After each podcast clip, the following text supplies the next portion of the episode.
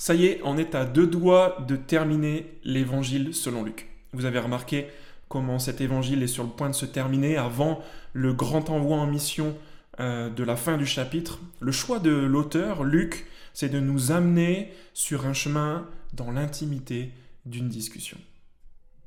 Une discussion entre deux personnes très attachantes, tout simplement parce qu'elles nous ressemblent. C'est euh, dans les versets 13 à 24 qu'on peut euh, entrer euh, en contact avec eux. Et on se rend compte que ce sont des personnes qui nous ressemblent, ils sont comme nous, ce sont des personnes lambda, on n'en a jamais entendu parler jusqu'ici et on n'entendra plus vraiment parler d'eux dans la Bible. Ce sont des personnes ordinaires, des personnes qui sont parmi les premiers habitants de la même époque que nous, une époque dans laquelle Jésus est déjà ressuscité. Ils en parlent au verset 22. Ce sont des gens aussi, euh, on peut pousser la chose plus loin, qui sortent de Pâques. Le euh, verset 13 commence par ce même jour. Quel est ce jour? C'est le jour de la résurrection. Comme nous, ce sont des gens qui sortent de Pâques. Comme nous, ce sont des gens aussi qui sont, regardez le verset 17, en train de marcher et qui ont l'air tristes verset 21. Ils disent Nous espérions. Des gens tristes et désespérés, comme après l'annonce du prolongement du confinement, mais c'est pas cette nouvelle-là qui les rend tristes et qui leur a fait perdre espoir. On s'en rend compte au verset 24 quand il parle de quelques-uns des nôtres qui sont allés au tombeau et qui ont trouvé les choses comme les femmes l'avaient dit, mais lui, ils ne l'ont pas vu. Voilà pourquoi ils sont tristes et désespérés, parce qu'ils aimeraient voir Jésus, mais que c'est impossible. Ils aimeraient pouvoir croire si seulement ils pouvaient voir Jésus. Voyez comme il nous ressemble C'est exactement ce qui s'est passé dans les commentaires du direct de la semaine passée. Il y a quelqu'un qui a pris la parole pour dire Je crois, j'ai envie de croire à la résurrection, mais j'aimerais voir une manifestation. C'est tout ce qui me manque. Comme nous, ces gens sont en train de marcher vers Emmaüs. Rien à voir avec le magasin, c'est rien à voir non plus avec la ville en elle-même. Ce qu'ils sont en train de faire plutôt, c'est de quitter. Ils sont en train de quitter Jérusalem, la ville où toutes ces choses dont on a entendu parler, la résurrection, de la mort de Jésus, la mort de Jésus et ensuite sa résurrection se sont passées. Ils sont en train de s'éloigner, de prendre la distance de ces choses-là au sens propre comme au sens figuré. Ils sont clairement informés pourtant. On le lit dans les versets 19 à 24. Ils ont entendu parler, ou voire même ils ont vu les actes et les paroles de ce prophète puissant Jésus. Ils ont entendu ou vu son arrestation, sa condamnation et sa crucifixion. Comme nous, ce sont des gens qui ont accès à toutes ces informations. Il suffit d'ouvrir une page dans Google. Comme nous, ce sont des gens peut-être comme vous aussi, qui ont suivi Jésus et ses enseignements pendant des mois. Pour ceux qui ont suivi notre parcours de l'Évangile selon Luc, ça a démarré en novembre 2018. Comme certains d'entre nous, ces deux personnes, ce sont des proches de Jésus. Au verset 13, on les appelle des disciples. Et comme nous, trop souvent, ils ont une discussion à propos de Jésus qui est devenue totalement irrationnelle, puisqu'ils parlent de lui alors qu'il est avec lui. C'est ça qui est vraiment troublant dans cette histoire. Ces deux proches de Jésus n'arrivent pas à reconnaître Jésus, ils ne le voient pas. Le, vocabulaire précis du verset 16, c'est que leurs yeux sont empêchés de le reconnaître. Il y a quelque chose qui les retient de reconnaître Jésus, de voir Jésus devant leurs yeux. Qu'est-ce que c'est? Et surtout, si ce sont des personnes qui nous ressemblent, est-ce que ce serait possible que nous-mêmes, on ait du mal à voir Jésus, à le reconnaître? Qu'est-ce qui nous empêcherait de voir Jésus? Ce qui nous empêche, ce qui les empêche de voir Jésus, c'est une leçon. Ils ont besoin d'apprendre une leçon importante que Jésus veut leur communiquer. Pourquoi est-ce que leur communiquer? Pourquoi est-ce que je, je crois cela? Je crois cela parce que, vous l'avez remarqué, Jésus est mort, il est ressuscité, et qu'est-ce qui se passe maintenant dans, cet évangile? On est en train d'assister à une marche. Une marche sur la route entre Jérusalem et Emmaüs. Et c'est exactement ce qui se passait dans l'évangile entre les chapitres 9 et 21. Jésus avait pris la décision d'aller vers Jérusalem. Il a donc marché, et pendant qu'il a marché, pendant tous ces chapitres, avec ses disciples, il les a enseignés sur une tonne de sujets. Sur euh, leur mission, sur le service, sur la prière, sur les biens matériels, sur le pardon, la repentance, etc., etc. Voilà pourquoi je crois que Jésus va apprendre une leçon à ses disciples parce qu'il marche avec eux, mais aussi parce que au verset 17 et au verset 19, Jésus pose des questions qu'il n'aurait pas besoin de poser. Il leur pose cette question de quoi parliez-vous en marchant? Et il insiste au verset 19, mais quoi? Qu'est-ce qui s'est passé? Voyez comment Jésus veut pousser ses disciples à ce qu'ils répondent, à qu'ils expliquent. C'est pour pouvoir mieux les enseigner. Et on peut en être certain quand on voit le verset 27 au moment où Jésus donne ce cours de compréhension de l'écriture, hein, en commençant par les écrits de Moïse et en continuant par ceux de tous les prophètes. Il leur explique toutes les écritures, tout ce qui parle de lui-même, tout ce qui le concerne. Et c'est seulement une fois que ses disciples auront reçu cette leçon qu'au verset 31, alors leurs yeux s'ouvrirent et ils le reconnurent. C'est seulement après avoir reçu cette leçon que ces gens qui nous ressemblent tant et qui ne voient pas Jésus, ils ne savaient même pas qu'ils devaient le voir, que leurs yeux s'ouvriront et Jésus pourra s'en aller comme il était venu. Vous voyez, juste pour leur apprendre cette leçon, c'est exactement comme ça qu'est construit le texte. Dans les versets 13 à 24, on est avec des gens qui ont des yeux empêchés de reconnaître Jésus. verset 16 étant la clé, leurs yeux étaient empêchés de le reconnaître. Et on passe dans les versets 25 à 35 à des gens aux yeux ouverts pour le reconnaître. Et le verset clé, c'est le verset 31, leurs yeux s'ouvrirent, ils le reconnurent. On a pris connaissance maintenant de ces deux personnes on a vu qu'ils sont empêchés de reconnaître Jésus pour apprendre une leçon de sa part. Alors il nous faut maintenant nous concentrer sur la leçon en elle-même. Elle est assez évidente à cause des contrastes dont les deux disciples parlent. Vous avez remarqué verset 19. Dans ce verset 19, les deux disciples parlent d'un homme, Jésus de Nazareth. Il était un prophète, puissant, en acte et en parole, devant Dieu et devant tout le peuple. Voyez cet homme, un prophète, quelqu'un qui parle de la part de Dieu, pas un prophète ordinaire, un prophète puissant, dans ses actes, sa manière d'agir, et dans ses paroles, dans son discours, devant Dieu et devant tout le peuple. Imaginez l'importance de cet homme, et au verset 20, cet homme est arrêté pour qu'il soit condamné à mort et crucifié. Voyez le premier contraste. C'est exactement pareil dans les versets 21 à 24. Au verset 21, nous espérions que ce serait lui qui délivrerait Israël, le libérateur d'une nation entière. Contrasté avec le verset 24. Il était censé être dans un tombeau et on ne le voit plus. Voyez ces deux contrastes. Un prophète prometteur qui finit crucifié et un libérateur promis dont on n'a plus de nouvelles et qui a totalement disparu.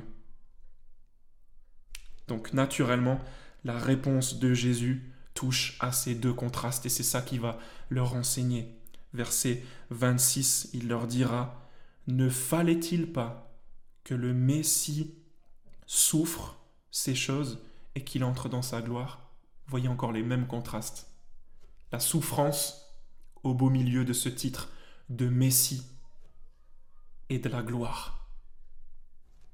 Le prophète crucifié, le libérateur disparu, le Messie souffrant. Remarquez que ces contrastes sont semblables à ceux qui nous arrivent quand on n'arrive pas à mettre en relation des contrastes de la vie chrétienne. On est un peu comme ses disciples en fait. Qu'on soit sceptique ou chrétien, on a du mal à faire le lien entre le ciel et la terre, entre les promesses et maintenant, entre l'intérêt de Jésus et son absence apparente, entre son amour et notre solitude, entre sa puissance et nos galères quotidiennes avec le péché, peut-être entre son Église et l'hypocrisie ou les scandales, entre son espoir et les annonces d'un avenir incertain, entre la nouvelle naissance et les lendemains du baptême. C'était comme si il nous était impossible à nous aussi de voir Jésus pour les sceptiques ou de le reconnaître pour les disciples dans certaines circonstances bien précises, tant qu'on n'a pas compris nous aussi que le Messie devait souffrir, que les deux se conjuguent. Tant qu'on n'a pas fait le lien entre des gros contrastes comme la fragilité apparente de la mort de Jésus de Nazareth et sa toute-puissance de Messie, roi, libérateur. L'absence de, de, Jésus et son rôle de Messie, alors qu'il n'y a pas d'opposition entre le fait qu'il soit le Messie et qu'il ait été crucifié. C'est une leçon qui nous apporte ce matin un réconfort. Je peux conjuguer mes galères présentes ou latentes, aussi longues soient-elles, et la puissance de Dieu. Je peux conjuguer le silence apparent de Dieu, parce qu'il ne contredit pas son intérêt pour moi et pour mon quotidien. Voyez, comme, comme cette leçon que les disciples sont en train d'apprendre est importante pour eux et également pour nous. Apprenons à reconnaître le Messie souffrant. C'est ce que Jésus veut apprendre à ses deux disciples et qu'on a découvert dans les versets 13 à 24. On est naturellement en train de se poser la question comment est-ce qu'on peut apprendre à reconnaître Jésus de cette manière? Et c'est le sujet des versets 25 à 35. En plus d'être une clé importante de la vie chrétienne, cette leçon, c'est également un thème essentiel de l'Évangile en entier l'évangile selon Luc. Souvenez-vous, au chapitre 1, comment Jésus, comment Dieu lui-même conjuguait des grands contrastes, comment il nous a choqués. Au chapitre 1, Dieu a béni des personnes âgées, stériles, en leur donnant un enfant prophète. Puis il a choisi une famille pauvre de Bethléem pour accueillir le libérateur d'Israël. Il a donné une grande joie à une vieille veuve de 84 ans.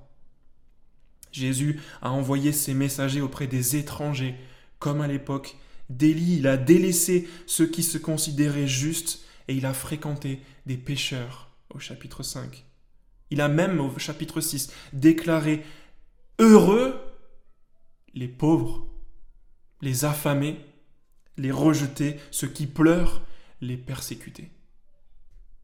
Jésus a placé les serviteurs aux meilleures places et il a utilisé des enfants comme modèle. Il a mis en avant et loué la foi des Samaritains, des étrangers, et il a critiqué les spécialistes de la loi et les riches. Il a même invité à sa table, au festin de sa table, des estropiés, des boiteux, des aveugles. Depuis tout son évangile, Jésus est en train de décrire un royaume où l'aîné est appelé à imiter le cadet, comme au, chapitre 15. D'après Luc, Jésus a déjà commencé à tout mettre sans dessus-dessous. Alors c'est pas étonnant qu'on en arrive euh, à cette idée que dans son royaume, la mort n'est plus la fin, ni les souffrances, une simple malédiction. Non seulement c'est un thème essentiel de cet évangile, de son premier livre pour Luc, mais aussi de son deuxième livre, le livre des actes, où la croissance spectaculaire de l'Église ira de pair avec les persécutions, les martyrs, la fatigue, les emprisonnements et tout ce que vous voulez. Mais ce n'est pas simplement l'enseignement de l'Évangile selon Luc. D'après Jésus, c'est l'enseignement de tout l'Ancien Testament. C'est pour ça qu'il dit au verset 27 qu'il va commencer par les écrits de Moïse, puis de ceux de tous les prophètes, pour leur expliquer dans toutes les Écritures quoi? Que le Messie devait souffrir et entrer dans sa gloire. Ça devait vraiment être un moment exceptionnel. On ne connaît pas le contenu de cette démonstration, de cet enseignement. Très, certainement, Jésus a dû passer par des endroits de l'Ancien Testament où il a montré que les deux se conjuguaient. Les pouvoirs du Messie et les souffrances du même personnage. Très certainement, il a dû passer par Ésaïe chapitre 53. Il a dû parler à ses disciples du serviteur béni par Dieu le Père, mais rejeté, banni, moqué. Très certainement, il aura dû leur parler du psaume 118, qui parle d'une pierre d'angle qui devient la plus importante d'un édifice parce qu'elle est rejetée par les bâtisseurs.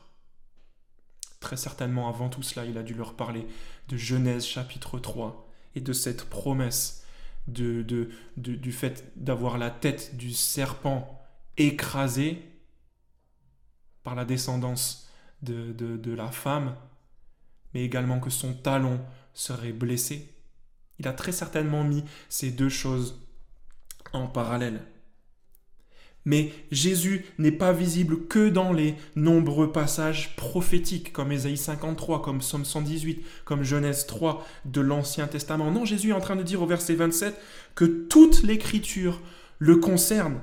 Moïse et tous les prophètes, il va le répéter encore aux apôtres au verset 44 du chapitre 24. Comment est-ce que c'est possible que tout l'Ancien Testament, de but en blanc, nous parle de Jésus? Eh bien, quand on lit les premières pages, première page de, de, de, la Bible, ce récit de la création et du monde perdu, on y voit l'image du monde qui a été créé par Jésus et pour lui. On lit à propos d'un monde qu'il vient rétablir. Quand on lit des scènes aussi horribles de meurtres, de, de viols, de mensonges, quand on lit à propos de chaque personne perfide, chaque ennemi dangereux de Dieu, tous ces gens, toutes ces situations nous parlent du libérateur Jésus. Quand on lit les promesses d'un royaume et d'un peuple où Dieu habitera, ça nous parle du royaume du Messie Jésus qui accomplit toutes ces promesses. Quand on lit les détails sur les sacrifices et la pureté, on l'a vu la semaine dernière, Vendredi Saint, ça nous parle du sacrifice de l'agneau Jésus. Même quand on lit à propos de l'office de sacrificateur ou de prêtre, qui est Jésus? Notre prêtre. Même quand on lit des mesures et des constructions de lieux comme le tabernacle ou le temple, là aussi ça doit nous faire penser à Jésus, celui en qui Dieu habite. Quand on lit les avertissements des prophètes, les chants des psaumes, les récits de conquête et les échecs des rois terrestres, les espoirs de reconstruction de la nation, la sagesse, tout parle de lui. Les cris de souffrance comme les chants de victoire. On a la possibilité, vous avez la possibilité de voir Jésus, elle est entre vos mains, et Jésus l'appelle le Nouveau Testament.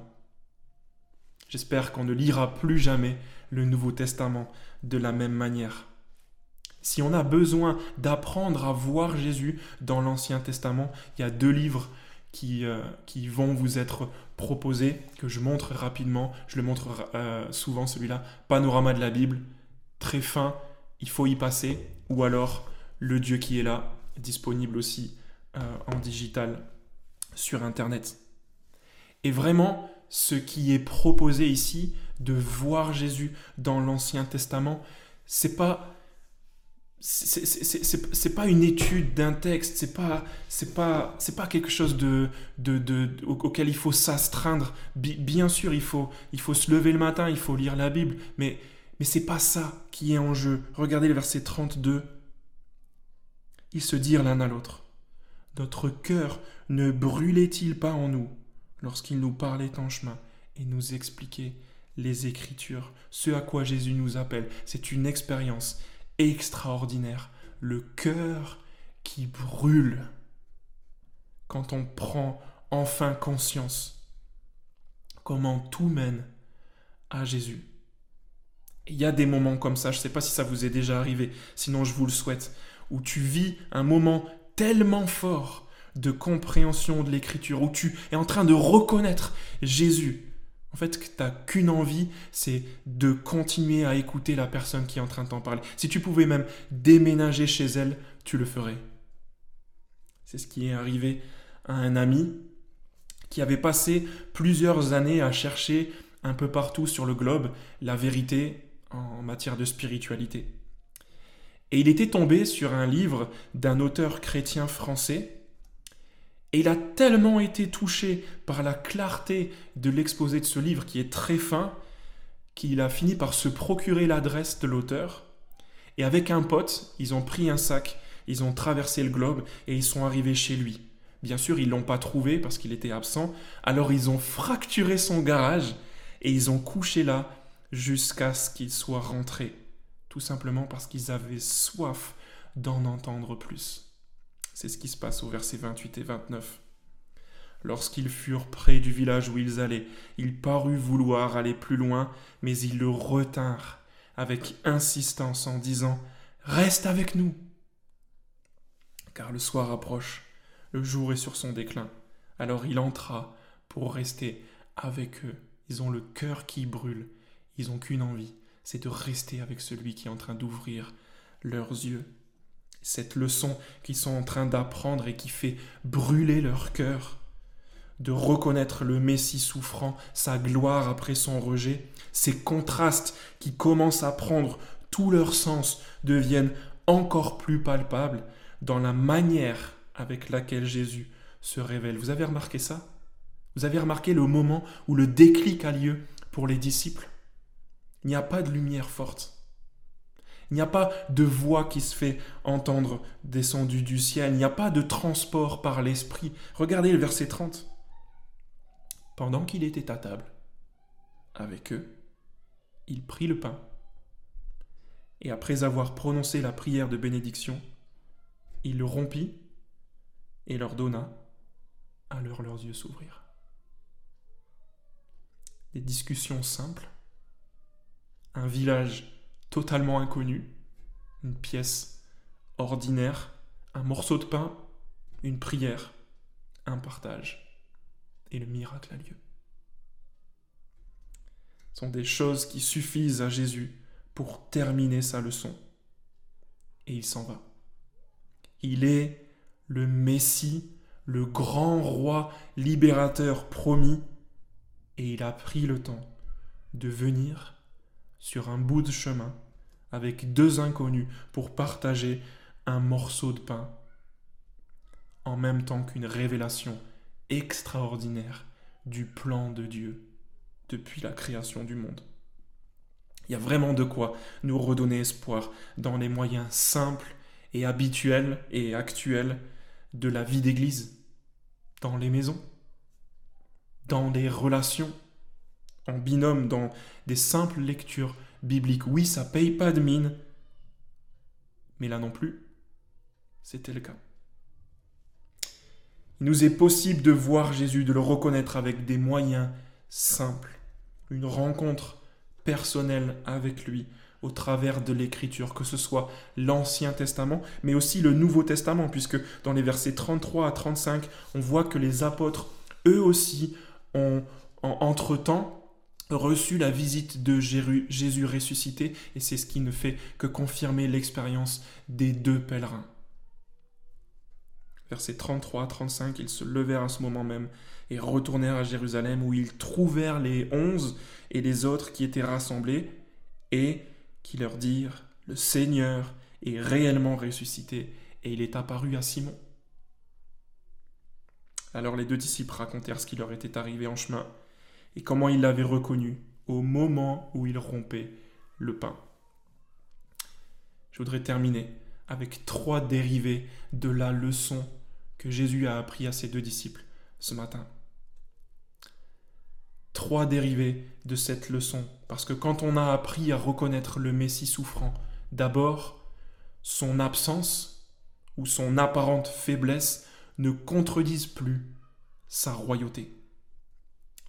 C'est pas parce qu'il est absent qu'il n'est pas le Messie. Ce que Jésus a appris à ces deux hommes et à nous ce matin, c'est que son rejet, sa mort et sa disparition n'invalident en rien son statut de Messie libérateur. Au contraire, on l'a vu d'après l'Ancien Testament, ça ne fait que l'authentifier. Il fallait que le Messie souffre ces choses et entre dans sa gloire. Tout simplement parce que Dieu avait prévu que celui qui régnerait avec les pleins pouvoirs sur son peuple serait un serviteur, qui donnerait sa vie pour ses sujets. Ce n'est donc pas parce que on ne voit pas Jésus qu'il n'est pas ressuscité. Et d'ailleurs, ce n'est pas parce qu'on ne voit pas Jésus qu'il n'est pas là. Ce n'est pas parce qu'on ne voit pas Jésus qu'il ne règne pas déjà. Deuxième dérivée de la leçon ce matin, quand on a appris à reconnaître le Messie souffrant, nos défaites apparentes d'aujourd'hui ne contredisent plus notre espérance de libération. Vous voyez encore une fois un contraste qui, euh, qui, qui, est réconcilié. Nos défaites apparentes et notre espoir de libération. Il faut reconnaître qu'il y a des moments de la vie chrétienne qui sont vraiment déstabilisants. Nous sommes déstabilisés. Mais il y a une chose qui ne bouge pas, c'est notre espérance.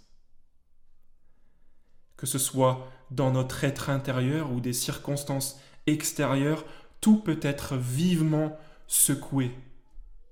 Il y a un auteur qui a appelé son livre Le côté obscur de la vie chrétienne. Mais l'existence de ces souffrances de la vie chrétienne ne chasse pas l'espérance elle ne fait qu'appuyer sur la gloire à venir. Et j'aimerais dire que si quelqu'un qui écoute cela est en souffrance ou en questionnement ce matin, que tout est devenu flou, que sa vision est troublée, j'aimerais lui dire que les promesses de Dieu n'ont pas bougé. Troisième dérivé de la leçon ce matin, quand on a appris à reconnaître le Messie souffrant comme Jésus voudrait qu'on apprenne cela ce matin. Alors on ne tombe plus ni dans un triomphalisme aveugle, ni dans un désespoir. On ne tombe plus ni dans le triomphalisme aveugle, ni dans le désespoir. On peut éviter ces deux pièges de la vie chrétienne, parce qu'il y a certains qui s'appuient sur les victoires de la vie chrétienne et d'autres qui s'appuient sur les, défaites, les rejets. On n'est plus condamné à vivre comme ça. Certains s'appuient sur la gloire à venir et ils vivent une vie triomphaliste qui tente d'oublier la souffrance. C'était le cas de cette jeune fille ces derniers temps sur YouTube. Elle se présente dans une chaîne chrétienne et dès le début de la crise dans laquelle on est plongé du Covid-19, elle dit devant son écran qu'elle ne tombera pas malade parce qu'elle est chrétienne et que c'est pas possible pour elle et qu'elle sera protégée. Et la réalité l'a vite rattrapée puisque la vidéo qu'elle a postée un peu plus tard, c'est la vidéo euh, d'elle-même euh, amaigrie et qui demande pardon d'avoir cru une chose pareille et surtout de l'avoir dit en public sur YouTube. Il y a d'autres personnes qui ne vivent pas une vie triomphaliste, mais au contraire qui s'arrêtent sur les difficultés et qui se plombent en oubliant que le rejet de Christ l'a amené à la gloire. Leur combat, ces personnes-là, c'est la reconnaissance et la joie de l'espérance à venir. Voilà pourquoi nous devons apprendre à reconnaître le Messie souffrant pour notre consolation.